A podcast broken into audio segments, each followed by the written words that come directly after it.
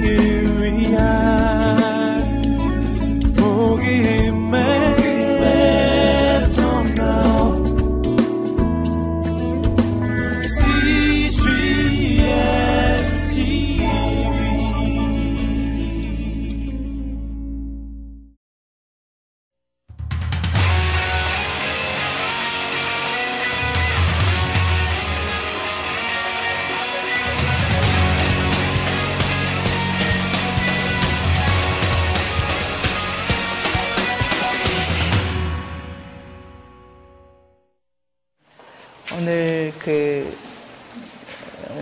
오늘 여러분하고 함께 배울 내용은 게슈탈트라는 그런 이론이에요.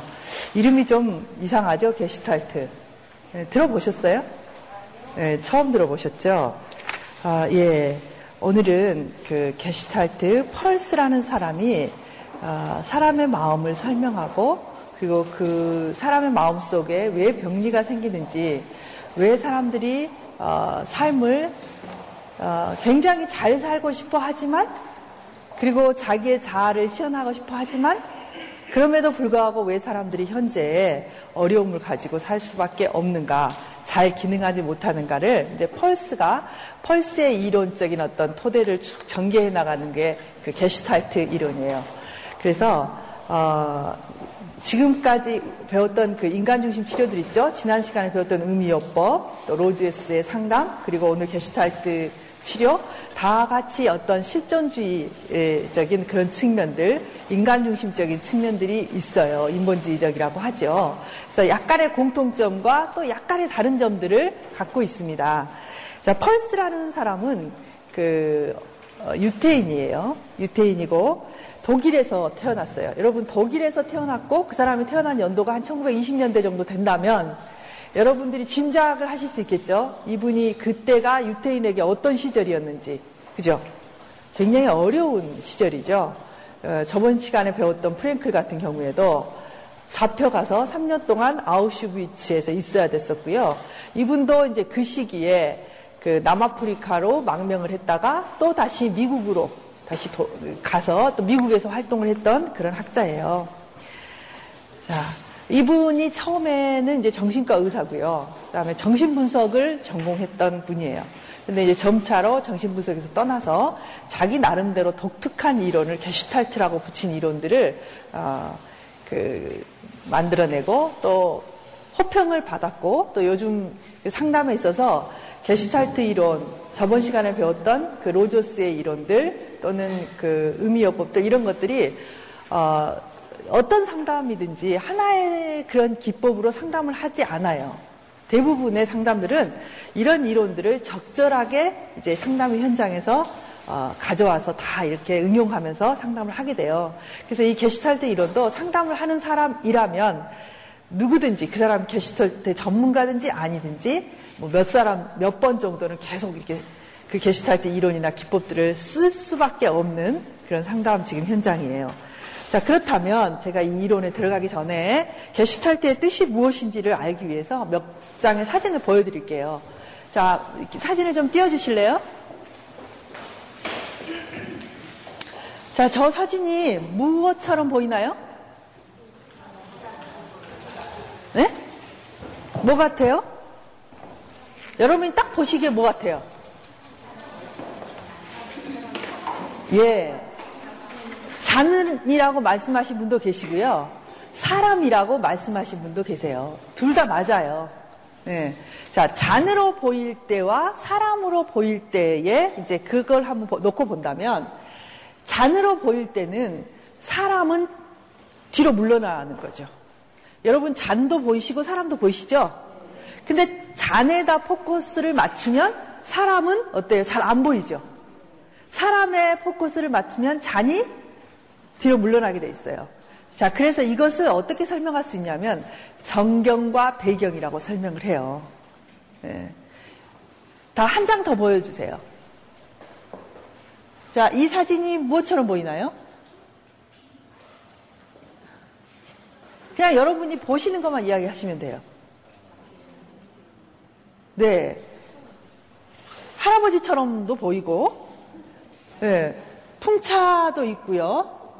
풍차 앞에 있는 두 사람의 병사같이도 보이죠. 예. 네? 예, 돈키호테 같아요. 그렇죠. 돈키호테가 풍차가 있던 때 이렇게 가본 입고 돌아다니는 사람이니까 돈키호테 같기도 하고요.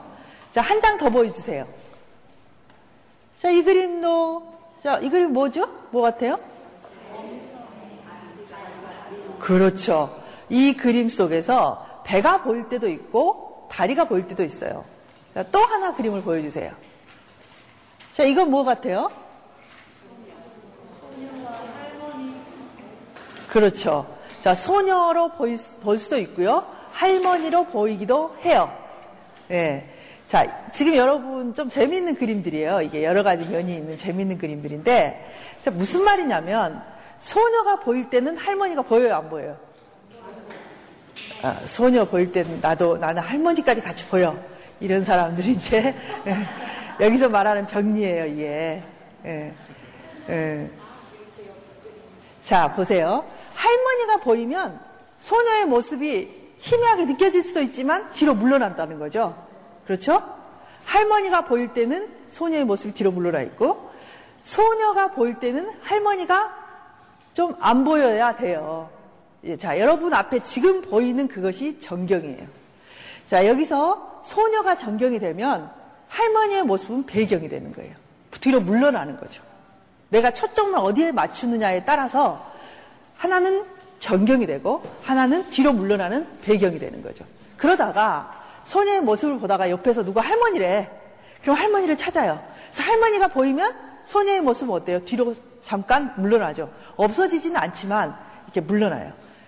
자, 이렇게 앞에 보이는 전경, 이 모습, 전체적인 형태, 이런 것들을 게슈탈트라고 해요. 독일어인데, 게슈탈트라는 언어는 이렇게 내가 집중해서 보이는 어떤 앞에 보이는 하나의 모습, 이게 정경이죠. 예. 됐어요. 이제 내려도 됩니다. 자, 재미있는 그림들을 보셨는데, 게슈탈트 설명을 하면 항상 이 그림이 나와요. 예. 자, 그러면 이게 무슨 말이냐? 무슨 말이냐고 하면, 자, 인간은요, 마음 속에서, 우리 마음 속에서 뭔가를 할 때는 우리 마음 속에 있는 정경을 형성한다는 거예요. 자, 이 시간 여러분들이 여기 앉아서 강의를 듣고 있어요. 그죠? 여러분의 정경은 무엇일까요? 제가 정경이에요. 예. 이 전에 오기 전에 여러분의 정경은 무엇이었어요? 집. 그리고 집에서 오는 길들. 이동할 때마다 여러분의 정경은 어때요? 바꿔져요. 예. 그래서 인간은 자기 앞에 보이는 이 정경에 자기의 에너지를 쏟아 붓는 거예요. 여기에 여러분이 계시는데 어떤 분은 이 시간 공부를 열심히 잘하시는 분도 계시고 어떤 분은 그 공부를 열심히 잘하는 것을 잘 못하시는 분도 계세요. 네. 자, 오늘 몸은 여기 와 있고 눈은 나를 보고 있지만 오늘 아침에 우리 아들이 시험 보는데 어제 공부를 안 해서 지금 시험을 보러 가신 분, 네? 또 아침에 남편하고 좀 말다툼을 하신 분, 저하고 지금 이렇게 강의를 들으시는데 저를 보면서 머릿속에는 무슨 생각하고 있어요? 그 인간이 응? 세상에 그럴 수가 있단 말인가 라든지 아니면 요놈을 어떻게 해야 되나 큰일 났다 이제 오늘 시험 지금 잘 보고 있을까 못 보고 있을까 이런 거 생각하고 계시면 저를 향한 이그 정경이요 심 이렇게 눈으로는 저를 보고 있지만 마음의 이 광경 속에서는 이게 어떻게 되겠어요 오버랩 되겠죠 예? 그러면 집중이 안 되죠 그렇죠? 자, 이 펄스가 본 것은 무엇이었냐면 인간이 어떻게 하면 최선을 다하는 이 현실 속에서 잘 살아가고 잘 기능하는가? 어떻게 되면 인간이 똑같은 에너지를 쏟아붓는데도 효율이 떨어지고 그 자기의 삶을 적절하게 잘 살아갈 수 없는가? 그것을 바로 여기에서 찾아내고 있어요. 무슨 말이냐면 인간에게는 끊임없이 이 전경이 바꿔지고 있는데 잘 사는 인간, 성공하는 인간들은 자기의 이 전경이 굉장히 뚜렷해요. 예. 다른 것과 오버랩되지 않고 거기에 몰입이 되고 거기에 자기의 이 진짜 이 순간의 에너지가 몰입되는 거죠. 여러분 공부를 잘하는 애와 못하는 애가 여러 가지 차이가 있겠지만 아마 이런 차이가 많이 있을 것 같아요. 이 아이가 그 공부를 할 때 공부에 몰입하는 능력이 얼마나 되는가. 그렇죠. 예. 그 마음속에 갈등이 많고 인간관계를 예민하게 느끼는 아이들은요 흔히 이 몰입력도 떨어지고 집중력이 떨어집니다. 네. 그 그래서 우리가 성격적으로 외부와 사, 사회적 관계를 안 하는 사람이 또 천재적인 사람이 가끔 있어요. 왜냐하면 에너지가 소모가 안 되니까. 어찌됐든, 자, 이 펄스가 이해했던 인간은 어떤 인간인가? 자, 여기 보시면, 여러분 이제 보시면 뭐라고 나왔냐면, 사람을 포함한 모든 유기체는, 어, 의미 있는 전체다. 이렇게 말했어요. 의미 있는 전체다. 에, 무슨 말이냐면, 인간을 영적인 존재다 또는 정신적인 존재다 육체적인 존재다 이렇게 나눌 수 없다는 거예요. 어. 이 사람이 영적으로 어떻다 육체적으로 어떻다 정신적으로 어떻다 이렇게 보면 안 된다는 거예요. 인간은 어떤 존재냐면 이 모든 것들이 유기적인 관계를 갖고 있는 하나의 전체라는 거죠. 예. 어, 그래서 어, 전체로서의 인간이 이 전경에 대해서 어느 순간에 그것들이 전체로서 거기에 반응하고 전체로서 통일감 있게 이렇게 보여지고 살아가야 된다는 거예요. 네. 그럼 어떻게 인간이 내가 지금 여기 왔는데 내가 지금 육체도 오고 마음도 오고 영도 여기 있는데 그렇지 않을 수도 있나? 그렇지 않을 수도 있나요? 있어요.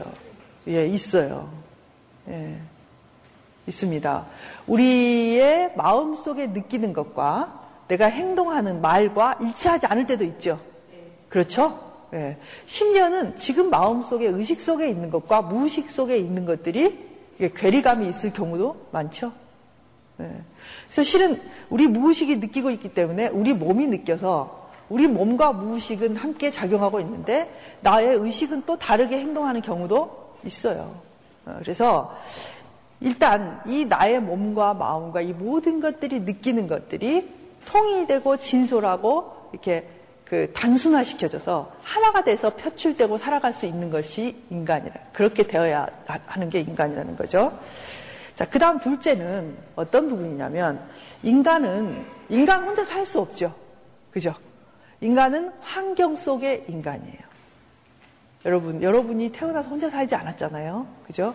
여러분은 부모님과 함께 부모님에 의해서 길러졌고 지금도 역시 여러분은 가족들과 함께 살아가고 있는 존재예요.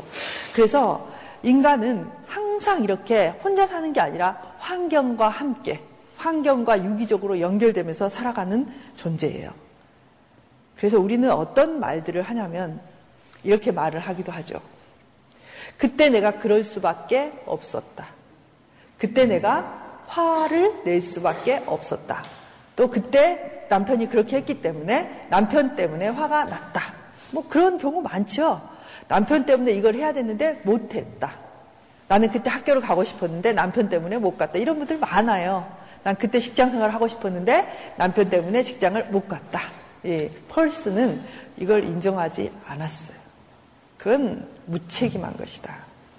인간은 환경과 상호작용을 하고 있지만 어, 일단 그 모든 환경에 대해서 의무적이고 수동적으로 사는 존재는 아니다. 어떤 존재냐면 자기 스스로 자기의 반응을 결정하는 존재다라는 거예요. 네. 즉 내가 그때 학교를 가고 싶었는데 못 갔다가 아니라 내가 그때 안 갔다. 왜 안 갔을까? 남편이 너 가지 마! 라고 이야기해서 안 갔나? 그럴 수도 있죠. 근데 너 가지 마! 너 학교 가지 마! 너 학교 다니는 게 싫어! 아니면 너가 이런 직업을 가지는 게 싫어! 그렇, 그럴 수 있죠. 근데 너가 이런 가져, 직업을 가지는 게 싫다고 말하는 남편이 있지만 그렇게 말한다고 해서 모든 여자들이 직업을 갖지 않는가? 어때요? 어, 그러지는 않죠. 그럼에도 불구하고 그냥 자기 하고 싶은 거를 타협해서 하는 사람도 있고 안 하는 사람도 있어요. 그렇다면 나는 왜 그때 그 남편에게 그런 말을 듣고 그걸 포기했는가? 왜 포기했을까요? 자존감이 낮아서. 또요. 그렇죠. 충돌하기 싫어서. 예. 내가 충돌하기 싫어서 내가 선택하는 거예요. 충돌하더라도 또는 내가 설득을 하더라도 직면에서 갈등을 헤쳐나가면서 갈 수도 있죠. 그런데 나는 그것이 싫은 거예요. 그래서 나는 포기했어요. 그리고 일생 동안 뭐라고 말하냐면 남편 때문에 포기했다. 네. 아들 때문에 안 했다. 이렇게 말하거든요. 나의 선택이라는 거죠. 네.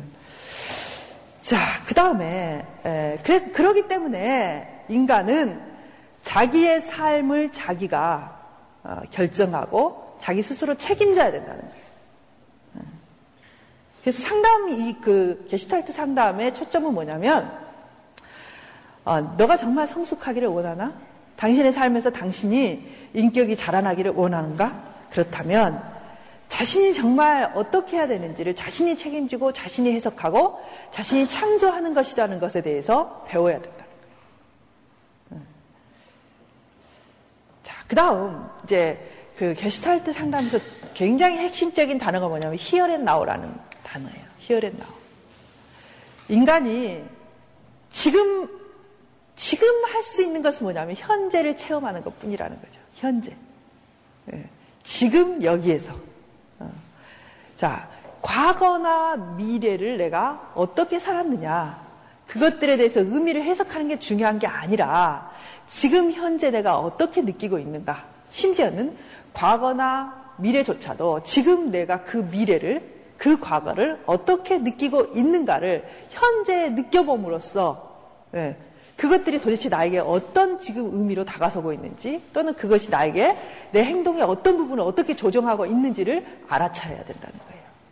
과거에 이랬으니까 과거에 이런 것들이 과거에 이랬었지 또는 그래서 내가 힘들었지가 아니라 현재 지금 그 과거가 나에게 나를 어떻게 하고 있고 현재 나에게 무슨 영향을 미치고 있는가 이런 것에 대해서 생각을 해야 된다는 거예요.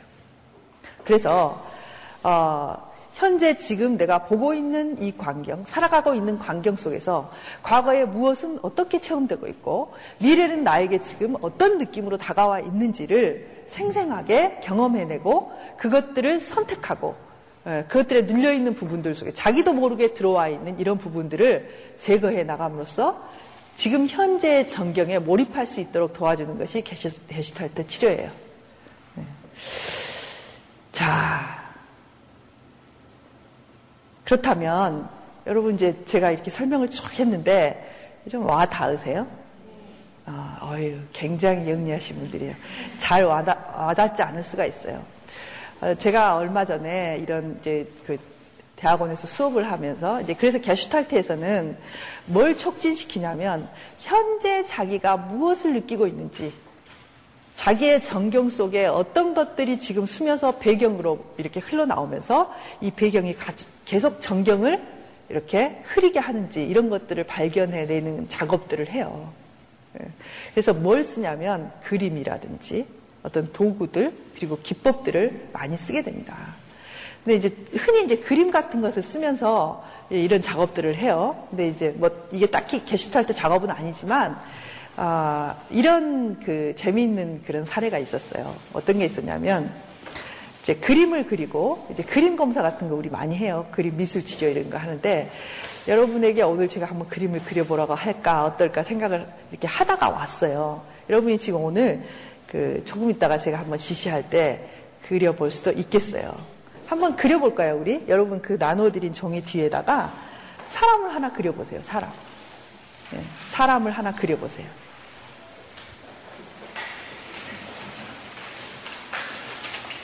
자, 그 여러분이 저에게 제가 사람을 하나 그려보세요 그러면 여러 가지 질문을 하고 싶을 게 있을 거예요. 근데 질문을 하지 마세요. 왜냐하면 옆에 있는 사람한테 영향을 주기 때문에 질문하지 마시고 사람을 그리시는데 팔 다리가 있는 전체 사람을 한번 그려보세요. 예, 전체 사람을 그리시고 어, 그 외에 마음속에 의문이 들어오면 그 의문의 답은 뭐냐면 여러분 하고 싶은 대로 하시면 돼요. 전체 사람을 하나 그려보세요.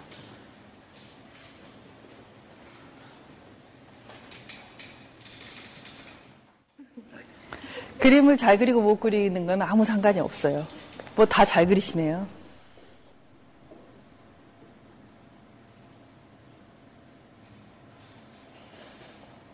자, 오랜만에 그리니까 웃기죠?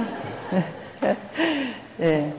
자, 여러분의 그림을 보면서 그냥 그 그림을 보면서 옆에다 답을 쓰세요. 답을 쓰시는데 자, 1번은 이 사람은 지금 무엇을 하고 있어요? 이걸 쓰는 거예요. 질문을 쓰지 말고 답을 써보세요. 지금 이 사람은 무엇을 하고 있나요? 자, 두 번째, 이 사람은 몇 살인가요? 나이. 이 사람은 몇 살인가요?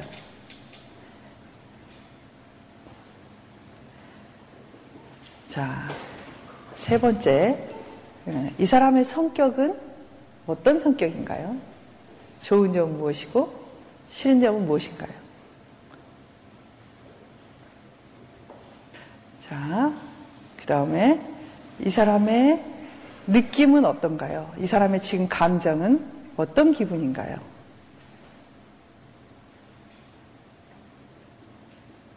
다음에 이 사람하고 친구가 되고 싶은가요? 자, 거기까지. 온 세상을 위한 복음의 통로 CGM TV 자, 뭐 게슈탈트 치료에서 이런 그 그림 검사를 하는 건 아니지만 여러분하고 할 수 있는 게 좀 어떻게 할 수 있는 게 참 부적절해서 한번 그려봤어요. 자, 여러분 이 사람은 몇 살이라고 쓰셨어요?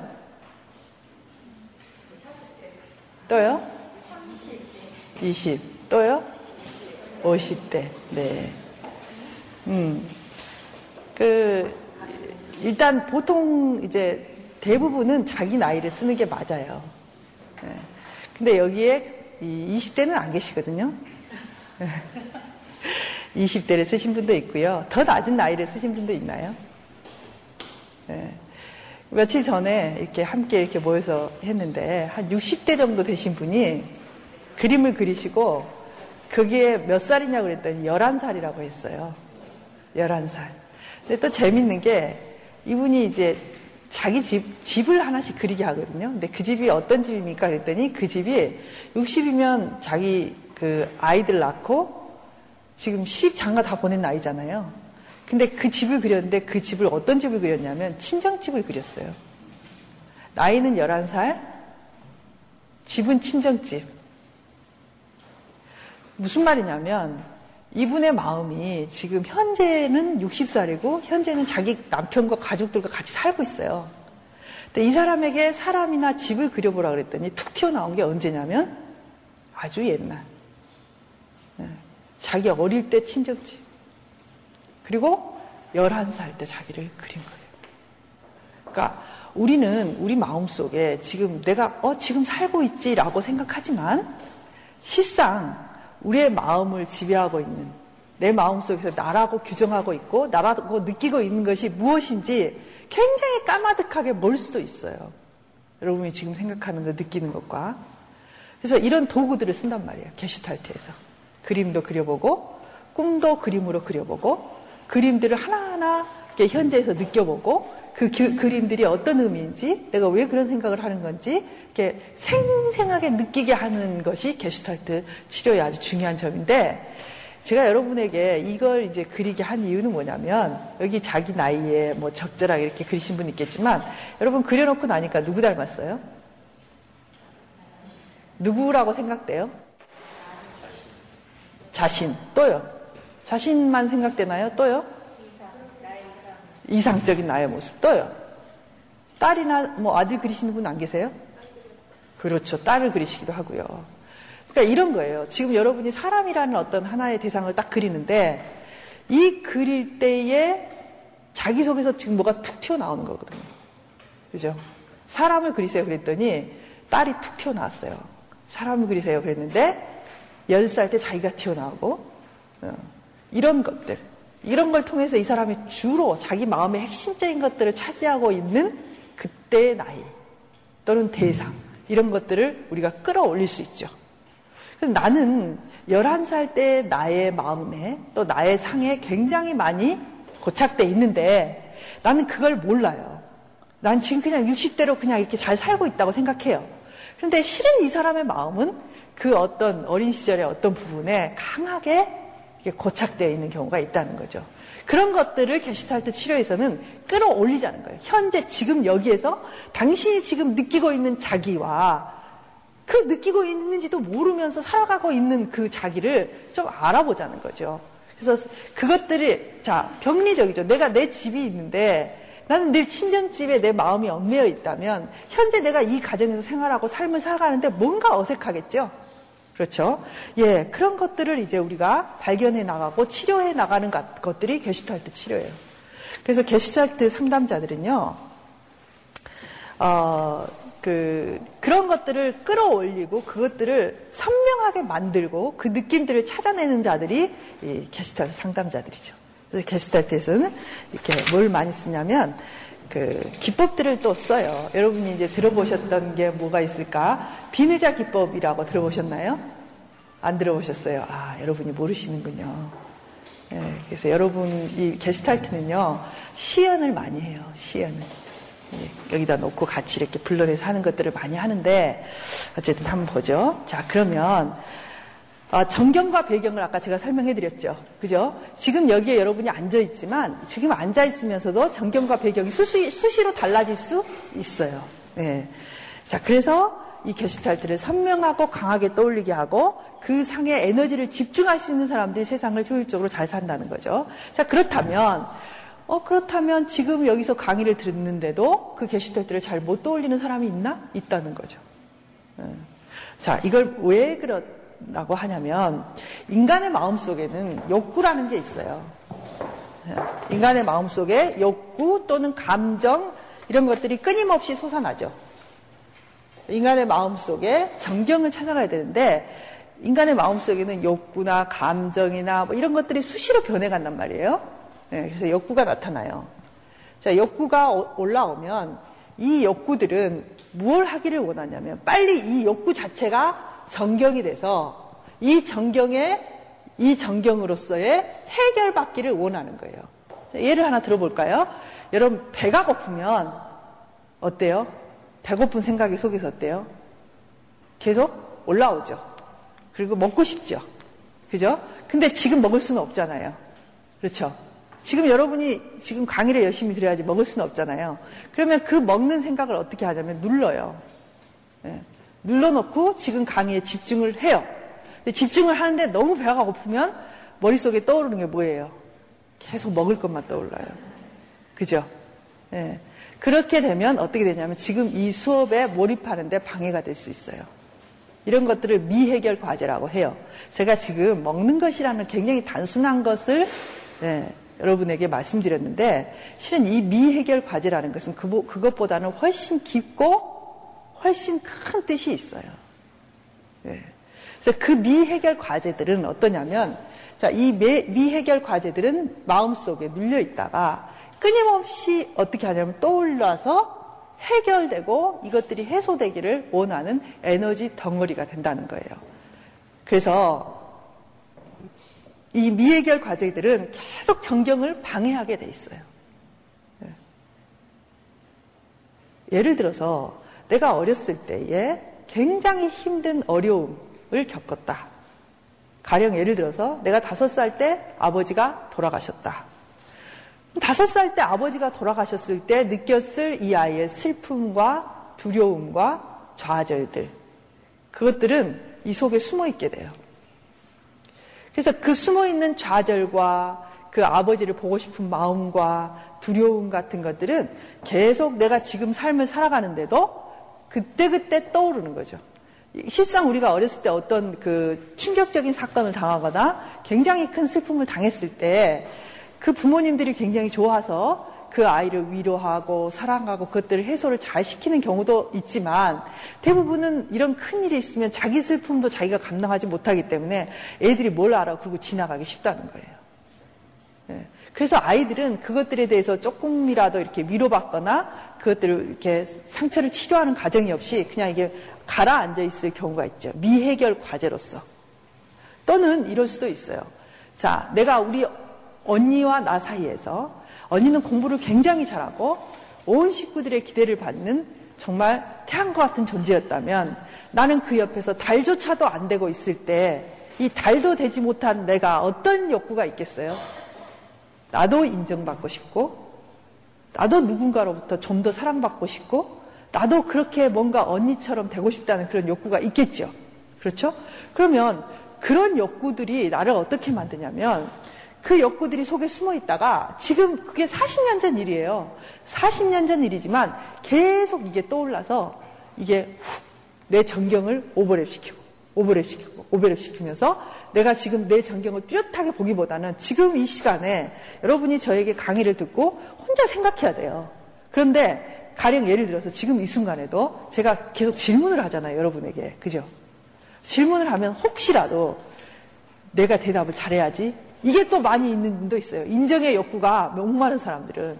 그러면 이분은 이제 강의에 집중이 안 되고 뭐에 집중이 되냐면 저 교수님한테 내가 말이라도 한마디 더 잘해서 어떻게 하면 더 인정받고 더 눈에 띄나 이게 마음속에 올라온다면 이 사람은 이 강의의 집중력이 도렬 아예 없지는 않겠지만 분산되는 거예요. 이해되세요? 예. 그래서 이런 식으로 실은 자기를 이렇게 진짜 지금 현재를 느끼지 못하게 해요. 예. 그래서 이런 경우가 이제 미해결 과제들이 정경을 방해하고 내가 현, 선명하게 이 현재를 보는 것을 방해하죠. 그런 예는 수없이 많아요, 여러분. 예. 자, 어, 여기 여러분들이 서로를 바라보시는데 그 사람의 행동과 그 사람의 삶을 그냥 바라보면 되는데 여러분이 이제 마음속에 어, 이런 경우도 있어요. 예를 들면 나는 어렸을 때 가난하게 살았어. 그래서 나는 부유하고 있어 보이는 사람을 보면 내가 가난하게 살았을 때에 그 정말 열등감과 소외감과 어려움들이 푹 올라와요. 그래서 나는 지금 부유하게 잘 사는데도 부유하게 부유한 사람을 보면 어때요? 속에서 욱 네가 막 이런 게 올라와서 괜히 보면 거부감 느껴요. 그러니까 이 사람에게는 또 뭐가 안 보이냐면 그 사람 인간이 안 보이는 거예요. 뭐만 보여요? 그 사람에게 부유한가? 지위가 높은가? 낮은가 이런 것만 보이는 거예요. 반대로 될 수도 있죠. 반대로.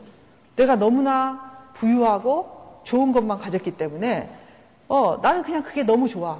그래서 실은 굉장히 약하고 가난한 사람을 볼때 그런 것에 대해서 집중이 안 돼요. 왜? 내가 가지고 있는 이 틀 때문에. 그래서 진짜 그 사람이 얼마나 고통스럽고 진짜 그 사람이 지금 어떻게 살아가고 있는가가 선명하게 느껴지지 않아요. 결국 인간은 누구나 다 그 현재의 순간에 완전히 몰입할 수는 없어요. 없지만, 없지만, 그러나 어느 정도는 현재의 순간에 그 사람의 그것에 지금 그것들을 생생하게 느끼고 그것들을 바라보고 이렇게 거기에 대해서 몰입할 수 있다면 참 좋겠죠. 예. 그래서 미해결 과제들이 많아요. 여러분이 여러분 자식들을 볼 때도 그냥 이 아이를 하나의 인간으로 하나의 그냥 자라는 생명으로 하나의 어떤 그 삶을 살아가는 역동적인 존재로 보기보다는 자신의 미해결 과제를 투사시켜서 볼 때가 많죠. 그죠? 하, 내가 그때 조금만 더 했더라면 정말 응? 그 대학을 가는 건데 응? 그러면 이제 그 대학을 보내기 위해서 우리는 어떻게 해요? 얘를 잡고 어, 얘한테 나가죠. 그래서 얘가 그냥 내 아들 또는 하나의 인간으로 보이는 게 아니라 뭘로 보이냐면 너는 내 소망을 이루어줄 하나의 도구로 볼 수도 있다는 거예요. 여러분이 여러분 자식을 도구로 보지는 않겠지만 순수하게 이 아이 자체를 바라볼 수 있느냐 아니면 나의 미해결 과제를 가지고 이 아이를 보느냐에 따라서 여러분의 양육 태도는 달라질 거예요. 그렇죠? 예. 어떻게 보면 이제 프로이드의 이론의 어떤 부분하고 굉장히 관계가 있지만 이 사람은 그것이 아니라고 해요. 지금 현재 그것을 지금 어떻게 느끼느냐 이런 걸 중요하게 생각하죠. 네?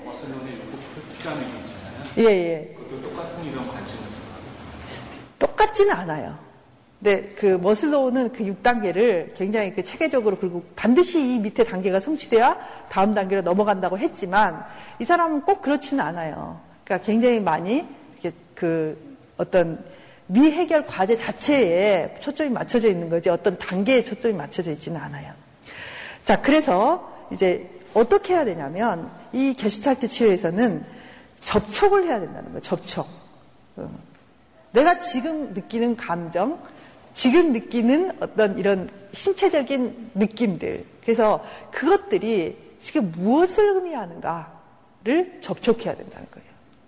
내가 우리 아들을 바라볼 때, 이 아들을 바라볼 때 느끼는 감정이 무엇인가, 이걸 접촉해야 되는 거죠. 어. 실상 우리는 그런 것들이 번복이 돼서 살아가요. 어. 나는 왜 얘한테 이렇게 화를 내는가? 얘가 못하니까 그렇지. 응? 얘가 지금 내 말을 안 들으니까 그렇지. 얘가 지금 나쁜 짓을 하니까 그렇지. 그렇게만 생각한다면 문제 해결이 참 어려울 수 있어요. 내가 얘한테 느끼는 그 감정 속에는 옛날에 우리 오빠한테 느꼈던 감정도 들어있고, 예. 또는 누구, 우리 사촌 누구 막내가 참 그렇게 이상하게 됐는데 거기에 대한 감정도 섞여 있고, 또는 우리 아버지에 대한 감정도 섞여 있고, 그래서 그런 것들이 지금 얘한테 번복이 되면서 이 아이가 보이는 게 아니라 그런 두려움과 그런 불안과 그런 의심들이 이 아이한테 지금 막 가고 있구나. 이런 거를 느끼게 해주는 거예요. 어, 접촉하게 해주는 거예요. 아, 내가 실은 지금도 내 마음속에서 그래서 이제 물어봤어요. 그 11살이라고 그이신 분한테 물어봤더니 그분이 하시는 말씀이 형제가 많았대요. 형제가 많았는데 자기가 이 형제들의 엄마 같은 노릇을 한 거예요. 말하자면 엄마는 몸이 약하니까 자기가 자기 그 밑에 형제들을 다 기르고 다 엄마처럼 이 아이들을 돌보는 역할을 한 거죠.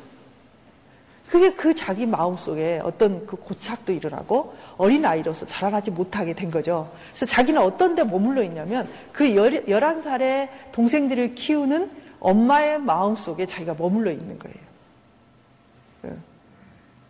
그거를 이제 그런지 몰랐죠, 자기가. 근데 지금 그림에서 극명하게 그게 드러, 드러난 거죠. 예. 그래서 이런 어떤 접촉, 어, 그렇구나. 내가 그래서 이랬구나.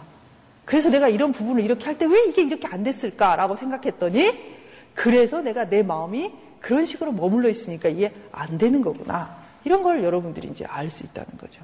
예. 예를 들어서 이제 엄마와 아이가 이제 함께 있을 때 이 아이가 엄마에게 얼마나 접촉되어 있고 엄마와 이 관계가 어떤가 이런 거를 볼 수 있는 방법도 있어요. 이 아이에게 이제 그림을 그리게 하고 그 아이에 대해서 그 그림에 대해서 설명하고 그 아이의 마음들을 이렇게 쭉 끌어내면 어떤 사람은 엄마를 진짜 편안하고 엄마는 모든 것을 받아주고 엄마가 나에게 모든 것들을 공급해주는 진짜 엄마 같은 대상으로 지각하는 사람이 있는가 하면 어떤 사람은 엄마는 내가 잘 보여야 하는 대상이고 엄마에게는 내가 뭔가 실수하면 안 되고 엄마는 어, 나를 버릴 수도 있고 뭐 이런 식으로 엄마를 지각하는 사람도 있어요. 근데 자기가 그렇게 생각하고 있다는 것을 몰라요. 네. 그렇다면 거기서 느끼는 불안도 참 해결하기 힘들 거예요. 근데 이제 문제는 뭐냐면 저는 이 게시탈트 치료가 참 재밌고 어, 또 중요하다고 생각되는 또 하나의 이유는 뭐냐면요. 어, 여러분은 하나님을 어떻게 지각하는가예요. 네. 저는 이제 기독교 상담자이기 때문에 이런 문제들이 참 중요하죠. 예. 여러분은 도대체 하나님을 믿는, 다고 말하죠? 그러면 진짜 내가 하나님을 얼마나 믿고 있는 것인가? 어, 디까지 믿고 있는 것인가? 어? 그런 거 여러분 생각해 보셨어요? 아, 믿습니다.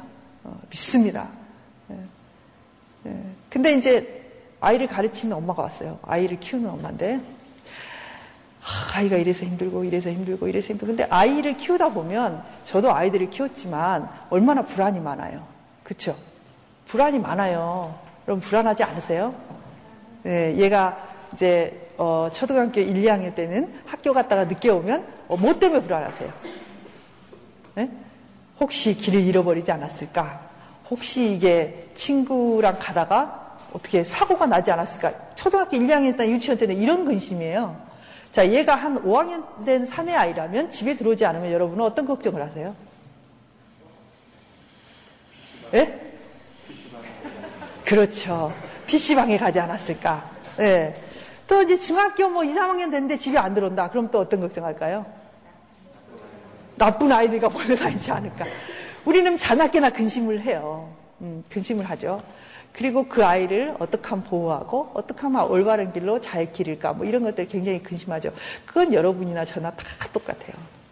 그런데 이제 그 근심을 조금 더 들어가고 보면 우리가 하나님을 어떻게 생각하는가를 많이 알 수 있어요. 네. 자, 어떤 사람들은요, 그 근심 속에 하나님이 없어요. 없어요. 하나님이 없어요. 네. 왜? 하나님 믿을 수가 없죠. 그러니까 내가 계속 챙겨야 되는 거예요. 5분 간격으로 전화하고, 예, 있는 곳을 체크하고, 그런 걸 헬리콥터 맘이라고 한대요. 헬리콥터도 타다다다 떠가지고 막 체크하죠. 근데 그 체크 속에는 뭐가 있냐면, 이 세상에 너를 보호하고, 이 세상에 너를 가르치고, 너를 양육할 사람은 누구다? 나다. 나다. 내가 너를 가르치고, 내가 너를 먹이고, 내가 너를 교육시키고, 내가 너를 보호하고. 그러니까 내가 지금 하나님처럼 다 역할을 하고 있어요. 거기에 하나님이 개입될 여지가 전혀 없죠. 심지어는 남편이 개입될 여지도 없어요. 네. 그러면서 계속 거기에 대해서 불안해하고 안달하고 어떻게 할 줄을 몰라요. 근데 기도는 어떻게 하냐면 주님, 우리 애를 맡아주세요. 네. 우리 애를 맡아주십시오. 네. 저도 하나님께 기도하면서 그런 그 꾸중을 들은 적이 있어요. 도대체 네가 나를 나, 나를 믿냐 안 믿냐? 어? 넌 네가 다 하고 있잖아. 어? 네가 불안해하고 네가 보호하고 막 응? 다 하고 있잖아. 뭘 믿는데? 너는 걔도 안 믿고 그 아이도 안 믿고 하나님도 안 믿고 너는 너만 믿어. 어. 우리가 그런 거 아니에요. 도대체 하나님을 내가 어떻게 믿고 있냐? 또 이제 기도할 때 한번 여러분 보세요. 하나님을 어떤 대상으로 느끼는지. 우리 이제 내담자들하고 이야기를 깊이 있게 해보면 깜짝깜짝 놀랄 때가 있어요. 어, 하나님을 경직되고 꼬장꼬장하고 늙어서 우리를 이해할 수 없는 그 늙은 예, 장로님 정도로 생각하시는 분들이 많아요. 예, 많아요. 그래서 하나님께 말 못해요. 못 알아들을 테니까. 예, 이해 못 할 테니까. 예, 말을 하지 않아요. 기도하지 않아요. 예, 그런 경우가 많죠. 여러분 우리가 믿는다고 하지만 내가 하나님을 어느 정도로 믿고 있는지 한번 보세요. 우리 남편 정도도 안 믿는 경우가 많을걸요. 예. 여러분 힘들고 어려운 일 생기면 누구한테 전화하세요? 예. 엄마. 지금도 엄마한테. 예. 남편한테 전화한다든지 예. 그렇게 하죠. 실제로, 실제로 이런 느낌, 현실에서 내가 진짜 하나님을 믿고 있는지, 그 하나님을 어떻게 바라보고 있는지 이런, 이것도요, 기독교 상담사가 해야 될 굉장히 중요한 부분이에요. 현실에서 그에게 하나님은 누구와 같은가? 누구처럼 느껴지는가? 어떻게 느껴지는가? 그런 걸 모르잖아요. 그러면요, 자기가 하나님 잘 믿고 있는지, 하나님 뭐 때문에 내가 신앙생활 이렇게 힘든지 모르고 다 지나가요. 접촉이 안 되니까. 자기가 지금 어떤 느낌을 갖고 하나님을 믿는지도 몰라요. 그냥 이렇게 생각하는 거죠. 내가 20년을 교회를 다녔는데, 하나님을 안 믿겠어. 설마. 네, 설마가 안 믿습니다. 네, 설마 안 믿어요. 네. 몸부림을 치는 거죠. 설마 그 사랑한다는 말 안 믿겠어? 안 믿죠. 그 말이 믿어지면 우리가 이렇게 밤에 잠이 안 오겠어요? 네? 근데 그런 줄을 모른다는 거예요. 왜? 자기가 무엇을 느끼고 어떻게 믿고 있는지 모르기 때문에. 저는 그래서 이 게시탈트가 참 중요하다고 생각해요. 예. 심지어는 기도하면서 하나님 앞에 내가 지금 기도가 막안될 때 있죠. 여러분도 기도 잘 돼요, 항상? 그렇지 않잖아요. 기도 안 되잖아요. 열 번 기도하면 정말 하늘문이 열리고 하나님의 영광이 나에게 임재하시는 그런 경우가 글쎄 한두 번 그날은 정말 수지 맞은 거죠. 근데 여러분이 기도할 때 여러분이 게시탈트 어떤 전경 나에게 있는 배경들을 이렇게 눈치를 막잘 채야 돼요. 우리는 일단 내 전경이 이건데 저 뒤에 거 가지고 이야기하면요 기도가 안 돼요. 그럴 때는 빨리 빨리 진짜 내가 기도하고 싶은 게 뭐고 지금 내가 여기서 뭐가 막혀 있는가를 빨리 봐야 되는 거예요. 그래서 우리가 기도할 때 회개하고 해야 된다 뭐 이렇게 하잖아요. 왜냐하면 내 마음에 지금 문제는 뭐냐면 하, 전세비를 지금 2천만 원 올려달라고 그러는데 응? 2천만 원 올려, 올려달라고 그러는데 그 돈이 지금 내 마음에 막 너무 가득 차 있어요. 응? 너무 힘들어, 그것 때문에. 근데 이제 중보기도 시간에 나간 거예요. 근데 중보기도 하는데 여기서 뭐라 그러냐면 자, 지금 선교지에 나가 계시는 우리 선교사님을 위해서 그분들의 응? 그거를 위해서 우리가 전 세계 복음화를 위해서 기도합시다. 이렇게 말을 하잖아요. 그래서 엎드려서 입을 벌리면은 그게 나와요, 안 나와요? 그게 정경이 안 되는 거예요. 왜냐하면 나의 정경은 지금 이게 꽉 차 있는 거죠. 전세, 전세값, 전세값 이렇게 차 있는 거죠. 근데 이 사람이 그걸 자꾸 빨리 알아차리고 빨리 그걸 기도해야 돼요. 그 문제. 예? 하나님과 지금 내가 지금 내 마음속에 계속 나를 치고 나를 힘들게 하고 나를 막 끌고 가고 있는 그 문제를 갖고 솔직하게 이야기해야 돼요. 그게 치워져야 세계 평화도 나오고 선교사님의 사역도 나오는 거지. 예? 근데 이렇게 생각하시는 분도 많아요. 예, 그 나라와 그 일을 구하면 응? 다른 거는 다 더해 주시리라. 정말 믿음이 좋아서 이게 내 눈앞에 태산같이 있지만 내가 그것들을 태산으로 생각 안 하고 미룰 수 있는 능력이 있다면 얼마나 좋겠어요. 근데 우리 대부분은 그렇지 않다는 거죠. 그래서 실은 이런 것들을 빨리 알아차리고 하나님과 나 사이에 지금 이 가장 가로막고 있는 태산 같은 문제들을 빨리 하나님께 말씀드리면 그 다음에 기도가 돼요. 근데 사람들이 그것들이 이제 전제값이면 더 나아. 근데 그게 이제 원수가 되면 더 곤란하단 말이죠.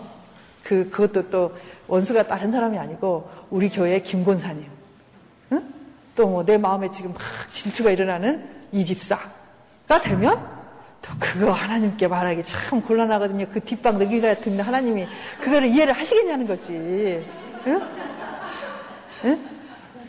여러분이 마음에 뒷방 늙은이 같은 하나님이라고 절대 말하지 않아요. 근데 마음속으로는 그렇게 생각하고 있어요. 이해 못할 거야. 설마 이걸 이해하시겠어? 하나님 이렇게 나를 보고 있다가 아 너는 지금 5점짜리 미움을 갖고 있어. 그러니까 너는 5점짜리 벌을 받아야 돼. 뭐 이런 식으로 생각하시는 분이 많아요. 네? 그렇지 않은 거죠. 실제로 그렇지 않은 거죠.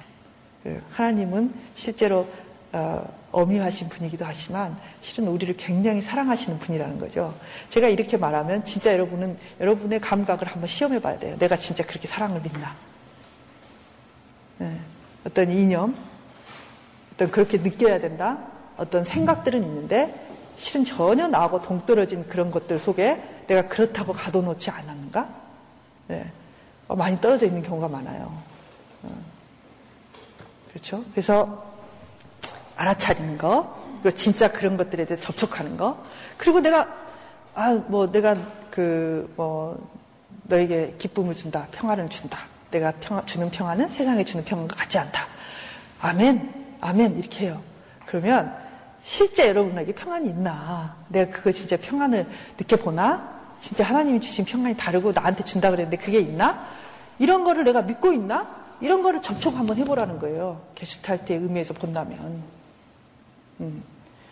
그렇게 된다면 여러분은 두 가지 중에 하나겠죠. 하나는 말할 수 없는 그 평안 속에서 여러분이 기쁘시든지 아니면 내게 평안이 없다는 것을 발견하시든지. 자, 그러면 나는 교회를 30년 다녔는데 어, 내게 평안을 준다는데 하나님이 주는 평안이 내게 없어. 그럼 그 다음은 어떻게 해야 될까요? 네? 어떻게 도대체 해야 될까요?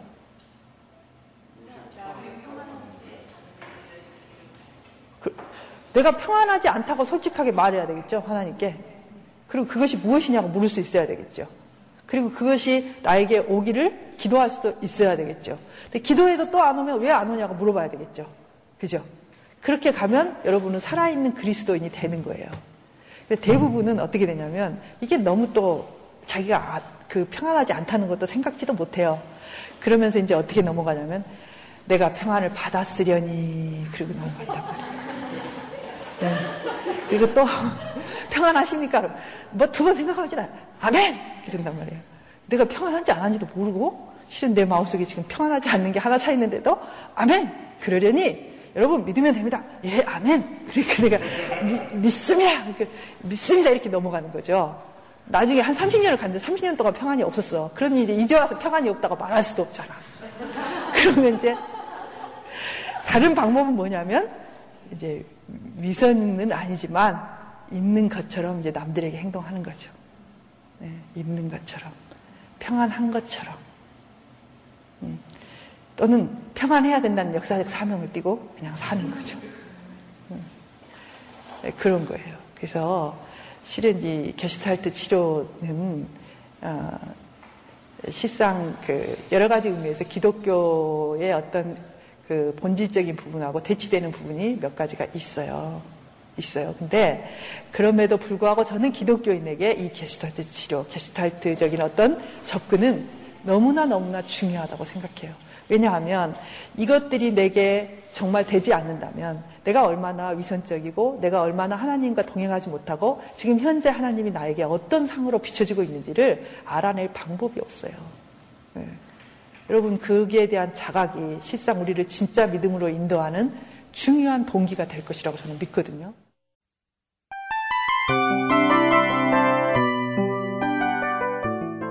이 프로그램은 청취자 여러분의 소중한 후원으로 제작됩니다.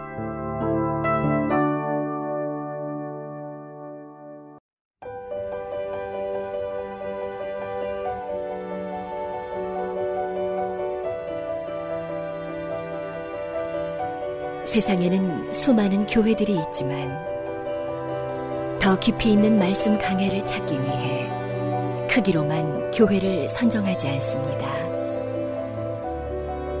보다 좋은 영적 콘텐츠를 더 많이 나누기 위해 방송비를 받지 않습니다.